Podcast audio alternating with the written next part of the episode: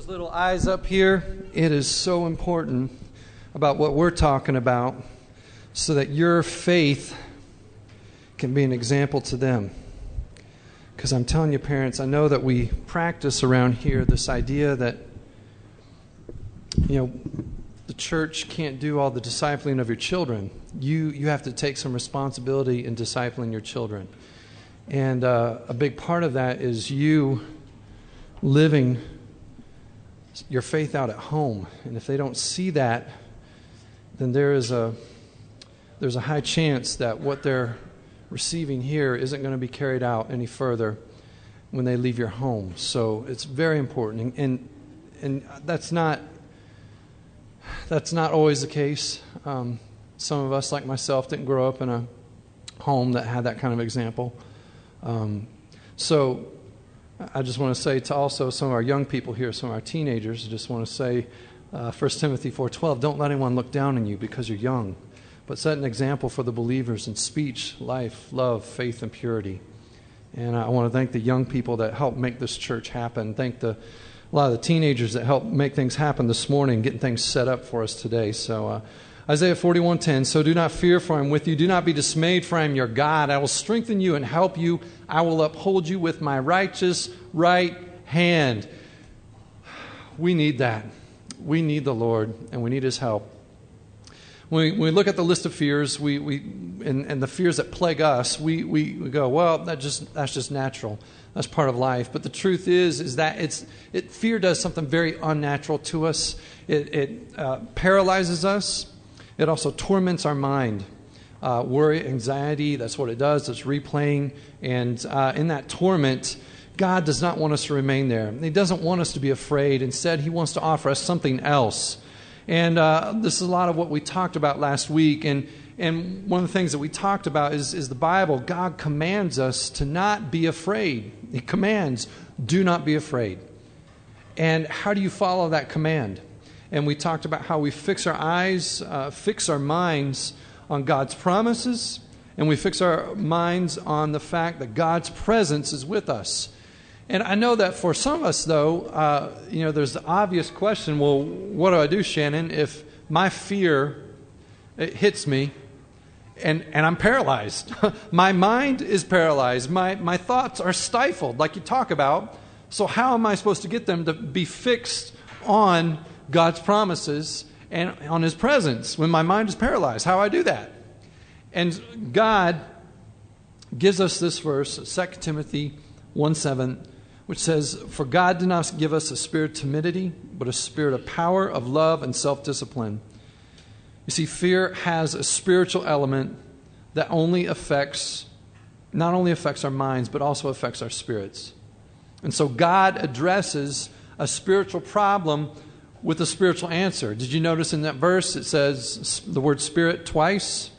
There's a spirit of timidity, a spirit of, a spirit of fear, and then there's a spirit that God offers to bring to us. So fear has a spiritual element that not only affects our minds but affects our spirits. So one of the things that we need to know is that God can supply to us what we do not have. He can supply to us what we need, and He does that by His Holy Spirit. Ephesians 1.13 says that He has sealed us with His Holy Spirit. Everyone who has put faith in Jesus Christ has been sealed with His Holy Spirit, and, and there's moments when the, when the Holy Spirit can give us what we need. So I know that uh, some of you may have had that question well, how do I change my thoughts when my thoughts are paralyzed? Well, you have to get something that you do not have in that moment. You have to get something that you cannot supply on your own. You have to receive something from God. God will give you a spirit of power, of love, and self discipline, and in some translations it says a sound mind. A sound mind is the opposite of a paralyzed mind, it's the opposite of a tormented mind. A sound mind can think clearly and can have self discipline to fix its thoughts on God's Word and on God's presence. So, how do you gain a sound mind? By the Spirit that God gives you. By the Spirit that God gives you. His Spirit gives us what we need. Now, what else does this verse say that God supplies to us that we do not have? Well, there's also love, spirit of power and of love. You know, last week uh, we shared that uh, from 1 John 4:18 that Excuse me. Oh, thank you. Um, boy, I hope I don't have something hanging out. Mm. That was a good one. Um, well, I shared with you last week that perfect love drives out fear, 1 John 4:18. But, you know, love, it seems like such a simple thing to do, but we have so much trouble doing it. You know, loving people is, is we have trouble in it, let alone having perfect love. And, you know, how do you get this perfect love that drives out fear? Well, you don't generate it on your own. You, perfect love comes from God. And so he supplies it to your spirit by his spirit. What's the other element in this verse that God will supply? He supplies power, he supplies love, uh, supplies okay, sound mind, love, and power. I did it backwards. So the Lord supplies to us this, this power to overcome timidity, cowardice, fear. You know, the Greek word for power is energia and which has several forms and variations of meaning. And sometimes uh, the Greek people would use it in different ways. Uh, Greek doctors back in the day, when, um, when Jesus lived and before his time, Greek doctors would use energia to describe uh, the powerful effects of medicines or drugs, uh, saying that it, was, it produced an action uh, and result. Uh, military people used energia or power when, to describe a vigorous attack.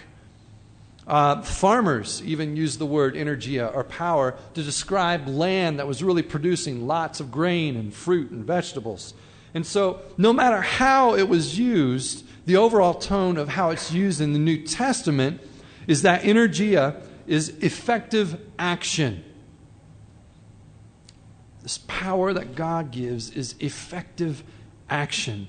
You know, that's the opposite of paralyzing fear. That's the opposite of a stagnation of our thoughts and our actions. This energia, this power from God, is exactly what our spirits need to overcome fear. This effective action.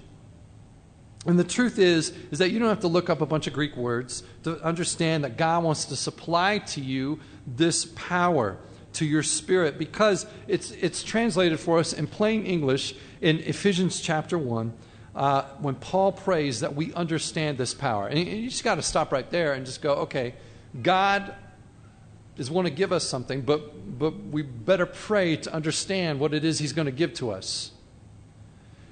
This is some amazing power. I'll tell you how amazing it is. Listen to Paul's prayer God's incomparably great power for us who believe. So everyone, do you believe? If you believe, this power is for you. That power, he's going to describe it here, is like the working of his mighty strength, which he exerted in Christ when he raised him from the dead. How much power is that? I would think that is immeasurable power. And right here in the scriptures, it says that that power is available to those of us who believe. The power that raised Christ from the dead is available to you and to me. That's the kind of power that's given to us to overcome timidity, fear, and cowardice, and anxiety, and worries. God wants to supply that to you as a believer. He wants to put in our spirits, by His Spirit, what can overcome those things that will paralyze you. You know, when I think of this kind of power, and, and of the power, this uh, power, love, and sound mind, I, I, think of the missionary Gladys Aylward. She was a missionary to China. Uh, she went there right uh, during, uh, right before uh, the Japanese uh, invasion, and she ministered to a, a, village. And there in the village, she ministered to orphans, to traveling merchants coming through, also to men in the local prison.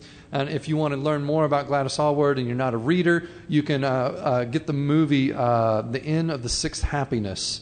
and uh, it's the story, her story. It's a bit romanticized, but it's, it's a great story. Katharine Hepburn is in it. And uh, anyway, um, but Gladys Aylward, the real Gladys Aylward, she was known as a woman full of the Spirit. Now, local Chinese people probably didn't say that. They probably said she was feisty, uh, she was fiery. Uh, but others who are believers would say that she was full of the Spirit and the fruit that comes from God's Spirit. And when she was not ministering uh, uh, to those in her village, she was find anyone else that she could minister to. But there was a moment uh, when there was a riot that broke out in the prison. And uh, the warden and the mayor and uh, the people of the town were, and, and the prison guards, they were like, we're just going to let them fight it out. We're just going to let them slaughter themselves, and when they're finally out of energy, then we'll go back in there. And that just broke Gladys's heart. Uh, there was a man who did come to her with some authority in the town and said, Would you come? Would you help? And she's like, Me, what am I supposed to do? So she shows up at the prison. The riot's going on. Uh, some guards have been killed. People in the prison are killed. They're going crazy in there. And they say, Hey, okay, um, Gladys, what can you do? And she said, Well, let me in. What? And so, anyway, uh, she's there before the gates. They're getting ready to open up the gates to let her in and then close them real quick. And they say, Are you afraid? She said, Yes. Now open the gates. And then she walked in. And as she walked in, she began talking to prisoners one by one. And what happened is the killing stopped and the riot stopped. And what, what you see there is that there was a spirit of power and of love and sound mind that was in this woman and was on her so much that it overflowed to the people around her. That is what God can do and what He can supply to us. You know, when I look to the Bible and I think of a person there that really it, that comes to mind when I think about someone who received from the Spirit what they needed to overcome fear. I think of the man Stephen in the book of Acts. You know, when the church first began, uh, they were all meeting in the temple, uh, meeting there daily, having a large gathering. The apostles were teaching, they were worshiping. Then they would go off into each other's homes and they would share a meal. And they would do this every day. They've been doing it up for almost seven years. And then this moment came when there was a conflict that arose in the church. And the conflict was, uh, was the help of distributing food to those who were in need in the church. And see, there was uh, a conflict because there were some Greek Jews and Hebrew Jews. Um, and they were in conflict because there were widows, the Greek widows were being overlooked when uh, food was being distributed in the church. And so, uh, in this conflict, the apostles and some of the believers that were gathered there, they said, "Hey, we can fix this. Let's take care of it." And so they chose seven uh, seven men, and uh, that would help solve this conflict. And one of the seven was Stephen, who was described as a man full of faith and full of the Holy Spirit, and as one who is full of God's grace and power. And after resolving this conflict, and while he was serving the widows, he began to do some miracles. And there were great miracles that caused a hubbub. And the hubbub attracted some of the Jewish leaders, and they came and they wanted to talk to Stephen and say, Well, how are you doing this? And well, I'm doing it by the power of Jesus' name. And of course, that started a conflict. Jesus. That was a conflict for the Jewish leaders. And so they began to oppose Stephen and argue with him. But scripture says they could not stand up against his wisdom or by the Spirit by whom, by whom he spoke. And since they couldn't stand up to him, they brought false charges against him and seized him to bring him before the Jewish high council. And when they had him there, everyone was looking at him. Their, their the accusations, false accusations, were being thrown at him. And the judge looks at him and says, So, do you have anything to say about these accusations? And at that moment, all eyes were on Stephen. And the scripture says that on his face was, was the look of like the face of an angel. Basically, what they were saying was that this man wasn't sitting there shaking in his boots, but it was like the glory that shines off the angels because they're in God's presence was shining off of him. And it's like, what in the world? Now, if, if, you were called into court and being accused for some things that you didn't do or you felt like that you shouldn't be in court for, would you be a little nervous? Would you have a little worry? Would you have a little anxiety? I think I would. I don't know if I would have a shiny glory face like Stephen did at that moment. But Stephen did because something was going on inside of him.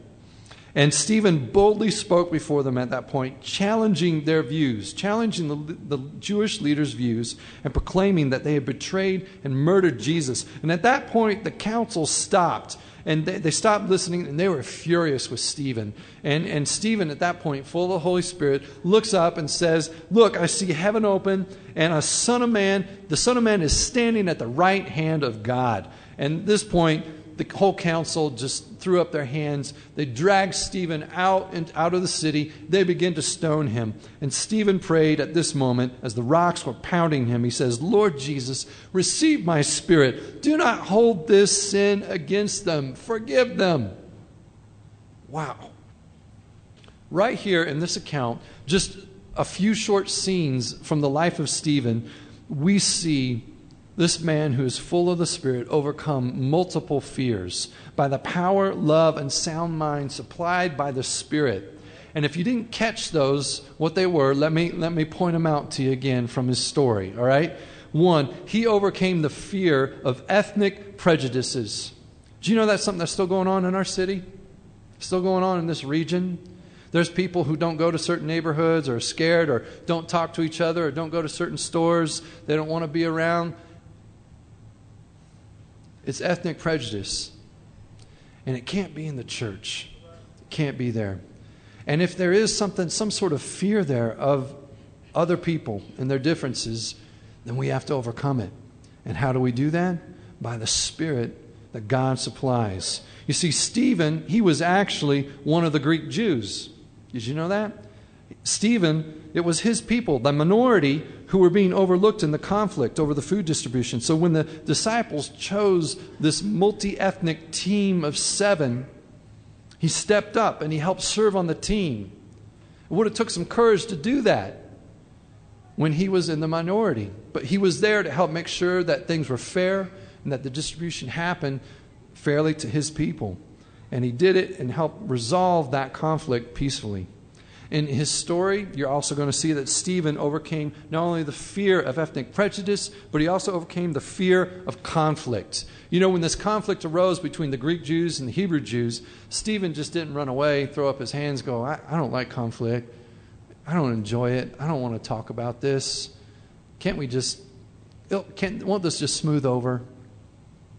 You know what? How many of us don't enjoy conflict? I mean, I don't enjoy conflict. I mean, that, I mean, okay, maybe there's a few of us that go looking for it. I mean, there's a few that are like, man, give it to me. I love getting into a good argument. You know, but most of us will avoid conflict. And, and there are times when that's all right. But then there are times, if we are not choosing to face conflict because we know truth spoken will heat the conflict if it's then that we're pulling away, that's, that's a fear, that's a timidity, that's a cowardice that cannot be on God's people.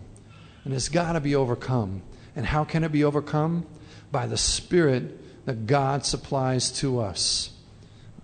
So in the story, you see Stephen overcome this fear when the conflict arose between the Greeks and the Jews. It, he also in, uh, overcame this fear of conflict when the uh, Jewish leaders opposed him and they said, By whose name are you doing this?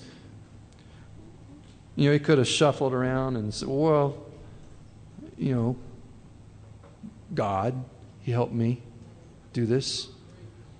You know what he said? He says, By the name of Jesus. That's the whole reason there was conflict. If he would have said God, it would have been all over. You know, it's the same for us today. That name, the name of Jesus, still still is a sword in our society. It divides. And yet, it's the name that will only bring us peace. And we got to have courage to speak his name. Stephen wasn't afraid to have conversation that was centered around controversy. Now, Stephen, he didn't also just overcome the fear of ethnic prejudice. He didn't just overcome the fear of conflict, he also overcame the fear of looking or being weak. You know, Stephen was obviously an articulate and wise man. He was able to teach and preach. It was obvious when he, when he got into the conflict with the Jewish leaders, but he didn't think it too lowly to serve widows food. You know, at, the, at his time of day, in his culture, the cultural standards said that's a job for, uh, for slaves and a job for women. And yet, as a man, a very capable man, he did not think it beneath him to serve these women, serve these people, And he did it with a spirit of power and love and sound mind, not worrying about what people might think of him. You know, some of us, we got the same thing going on, man. We don't want to appear like we don't got it together. We, don't, we want to appear like we're able bodied, capable people, not incapable people, incompetent people. You know, when something goes wrong, we get embarrassed. That embarrassment, there's a little fear in it. It's not just embarrassment, but there's a fear. What will people think of me? I screwed it up. So then, then start coming the excuses. Well, I better cover up and say why this happened because there was a reason why it happened. We start defending ourselves. It's like just just lay it all to rest. Just go. You know what? Psst, man, I blew it. Failure isn't fatal. We all fail at times. We all are weak and frail humans. And there might be some times when you might be asked to do something and you might think it's a little below yourself.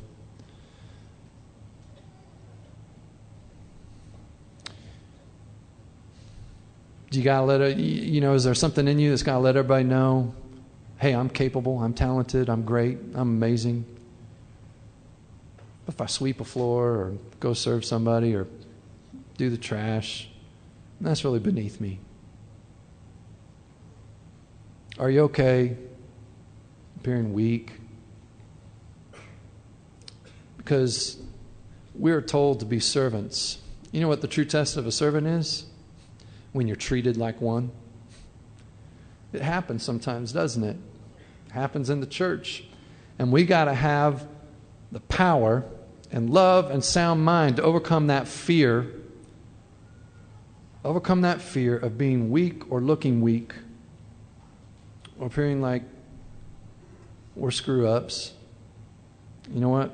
Stephen was full, he was full of the Spirit, and he was able to overcome that. Stephen also overcomes the fear of opposing mainstream views. Man, you talk about something for our city that we got to overcome. I mean, that's a fear. I mean, talk about it. I mean, our faith is founded on Jesus Christ, who says he is the way, the truth, and the life. No other way to the Father but through him. And we live in a city who says, no way, man, truth is relative. We live in, a, in an era that says, hey, that might be true for you, but that's not true for me. It's called pluralism. And we just, we just say, oh, it's all many roads, they all lead to one path. But you know what? Where's north? You Remember the thing that Dave Ramsey did the other week? Other week? There's just one true north. And if we're all thinking north is some other direction, we're going to end up in some place we don't want to be. All the paths don't end up in the same place. And we got to have courage to be able to state that because it is part of the foundation of our faith. The foundation is Jesus Christ, who says he is the Son of God. Salvation is only by his name. We have got to have some courage. And Stephen had that courage to oppose mainstream views. In his speech, Stephen opposed this, uh, the views that were held by the Jewish leaders and the Jewish people of his time. See, they all believed that Jerusalem was the center of the world. They thought everything revolved around Israel and the temple worship system. And you, could, you can see that. Uh, there's proof of that when you look back just a few chapters from uh, Stephen's story when they celebrated Pentecost. Because uh, what did all the people do? They left their towns and their homes in different countries, from many different countries, and they left for a month and they came and they celebrated this big festival called Pentecost. Where? In Jerusalem. Because that's where everything happens. And if you're really going to celebrate it, you got to be there. Well, Stephen opposed this in the light of Christ and his truth that changes everything. And he challenged them in this. He said, he reminded the council, he said that the founding of the Hebrew faith was in Mesopotamia, not in Jerusalem. Abraham, Abraham wasn't, wasn't a Jew when he was called to be a follower of God. He was a Chaldean in Mesopotamia. He reminded the council that the liberation of the Jews occurred through Moses in Egypt, not in Jerusalem. Where were, where were the Israelites set free? In Egypt. He told the truth that the law of God was given in the desert of Sinai, it wasn't given in Jerusalem. And then he reminded them that God did not only live in a temple, but heaven is his throne and earth is his footstool. He doesn't only live in a temple, he never did, never will. And Stephen had a spirit of power and love, sound mind to deliver that in the face of people that didn't agree with that view. Stephen also overcame the fear of enemies. You know, during this whole time, Stephen was being accused, but as the scripture says, he was full of the Holy Spirit. And there was an effective action at work in him, an energia, a power. And in the end, as his accusers stoned him, what did Stephen do? He had the love, power, and sound mind in that moment to say, Father, forgive them. Forgive them. Don't hold this sin against them. I, I, can you imagine having the mind, the presence of mind to be able to do that in that kind of moment, in such pain and agony, in the face of people that were so furious and full of hatred looking in you, looking at you? Stephen was able to do that because he had something in him that was not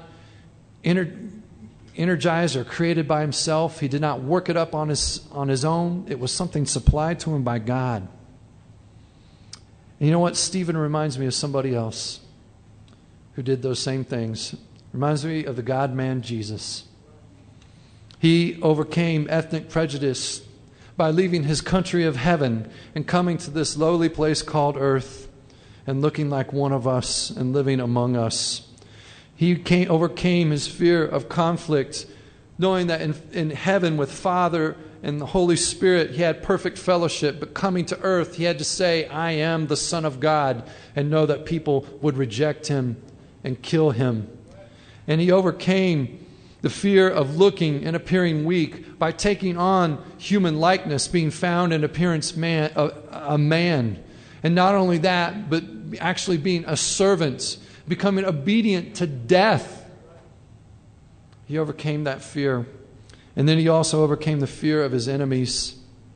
And as they crucified him, he forgave them. But not only them, he forgave us. Because we were all once enemies of the cross, enemies of God. And Jesus looked at us and forgave us while we were his enemies. You know, what's the point of all this? What's the big deal? Well, the list of fears is for us as humanity is so long. Fear, it, it's, it's the biggest club in the enemy's bag, and he likes to beat us down with it repeatedly. And for some here, we are so beaten down with fear that is actually difficult to think clearly, to change our thoughts, and to be fixed on God's promises and God's presence. Some of you are in this beaten down position, and you need to stop going through your head first and instead go through your spirit first. You need what Stephen had you need to be filled with the Holy Spirit. You need to approach a spiritual problem with a spiritual answer. You need a spirit of power and love and sound mind to be supplied to you by the Holy Spirit. Ephesians 5:18 speaks to us saying that we should be filled with the Holy Spirit and the word is actually translated continually filled with the Holy Spirit. There are pastors and theologians that joke about that and say, haha, yeah, we need to be continually filled because we leak. We leak. And you can smile and we smirk, but you know what? I think, I, I think our God knows how to seal us with the Holy Spirit, that there's no leaks. And I just, I simply believe that there are times when the press of life and the fears that press in upon us are so intense that we need the energy of the Spirit to be activated to full power. There are other moments in life when it's, when it's just peace like a river. We don't need the full power activation. The Spirit is there. We're living in the, in the fullness of Him, but it's not activated in a way because the need is not there. Other moments, there are storms of life, and we need them. And we need the activation. Look, I believe that God desires to supply his fullness to us. Colossians 2, verses 9 and 10. I don't think you have to do anything dramatic to get the Spirit's supply to your spirit. You know, when you're afraid, when your mind is paralyzed, I just pray that, that when you're in that moment, when you're in that time of great need, that you will, that by the Spirit, you will be able to remember to call out to Him. You may not, your mind might be paralyzed and you can't think anything else, but I pray that you'll be able to think the name of Jesus and that you'll be able to speak and get the words out and say, Lord Jesus, fill me with your Spirit.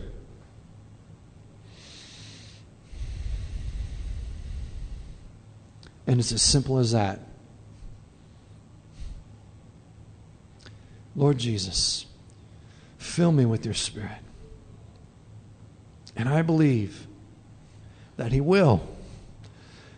And I believe that you must believe that the Word of God is true, that He will fill you, and that He will supply with you with what you need. Because 2 Timothy 1 7 says, We have not been given a spirit of timidity, of fear, of cowardice, but we've been given a spirit of power, of love, and sound mind. It's the truth. So if your mind's paralyzed, start with the Spirit first. And the Spirit might be able to give you the mind that will be able then be able to think, fix your thoughts on where they need to go. Would you stand with me right now? We're going to pray. We're going to continue in our worship and respond to what God is doing. Heavenly Father, we want to thank you for how you supply what we need. And we thank you, Lord, that you give us by your Spirit power, love, sound mind. Lord, we thank you for the story of Stephen who gives us the picture of, of you and what you did, what you did for us at the cross. Thank you, Father, for sending the Son. Thank you for, for offering yourself there, for overcoming the fears that probably certainly pressed in on you, but you did not succumb to them, but you came with power because you have the Spirit without limit. And you overcame not only fear, but you overcame sin and death for us. And Lord Jesus, we know that you lived the life that we should have lived. You died the death we should have died. And so, the next few moments, as we continue our worship, Lord, we want to remember your sacrifice on the cross, that you took our place there, that you took our sin on yourself and obliterated it. And when we come to you, that we truly can have forgiveness of our sin. We can be made washed clean. So, Lord Jesus, we love you. We praise you. In the next few moments, there'll be some places around the room where we have communion offered. Cup with juice that represents Christ's blood, a plate with bread on it representing his body. You take the bread, dip it in the juice, and remember his sacrifice. This is something that Jesus himself instituted. He said, I want you to do this, and when you do it, remember me. So, this is one moment where you ask the Spirit, Lord, help my mind to be a sound mind, have self discipline. Help me to be able to fix my thoughts on you, Jesus, because you asked me to remember you in this moment. We do this in unity as the body of Christ, all of us united, praising and glorifying Jesus as we do this together.